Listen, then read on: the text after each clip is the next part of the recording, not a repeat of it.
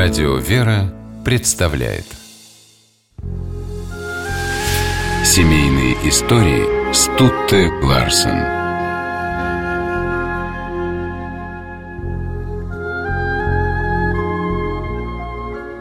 Севастополь, 1920 год.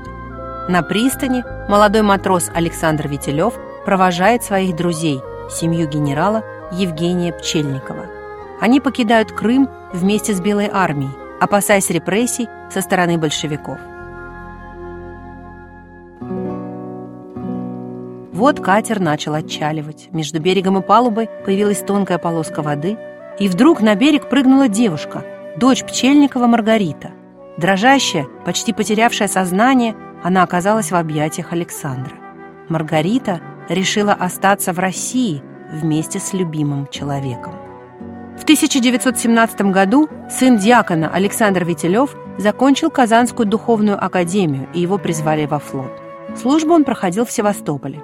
Как-то во время отпуска по приглашению друга он оказался в доме Пчельниковых, где и познакомился с Маргаритой. Девушка была красива, скромна и умна. Увлекалась философией и училась на бестужевских женских курсах в Петрограде. Закончить их помешала болезнь. Маргарита переболела туберкулезом, ей пришлось вернуться в Севастополь. Александр стал часто посещать дом Пчельниковых. У молодых людей было немало общих тем для разговора. Александр так много знал и так много мог рассказать. Кроме того, он стал давать девушке уроки древнегреческого языка. Молодые люди полюбили друг друга, и однажды Александр сделал Маргарите предложение.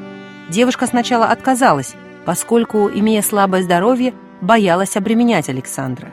Зимой 1920 года она должна была вместе с родителями покинуть Севастополь.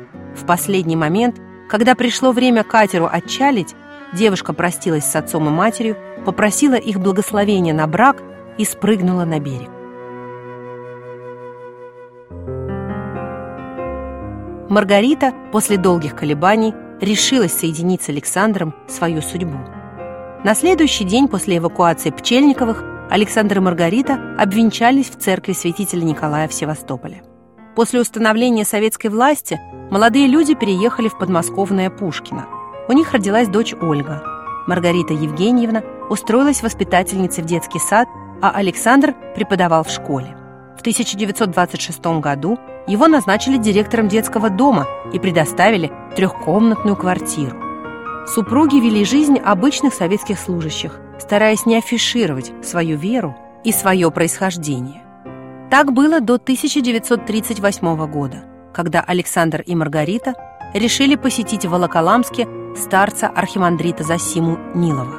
Разговор с ним изменил супругов. Теперь они каждое воскресенье посещали богослужение, хотя для работников народного образования это было особенно опасно. В конце войны Александра Вителева пригласили преподавать в Московскую духовную академию.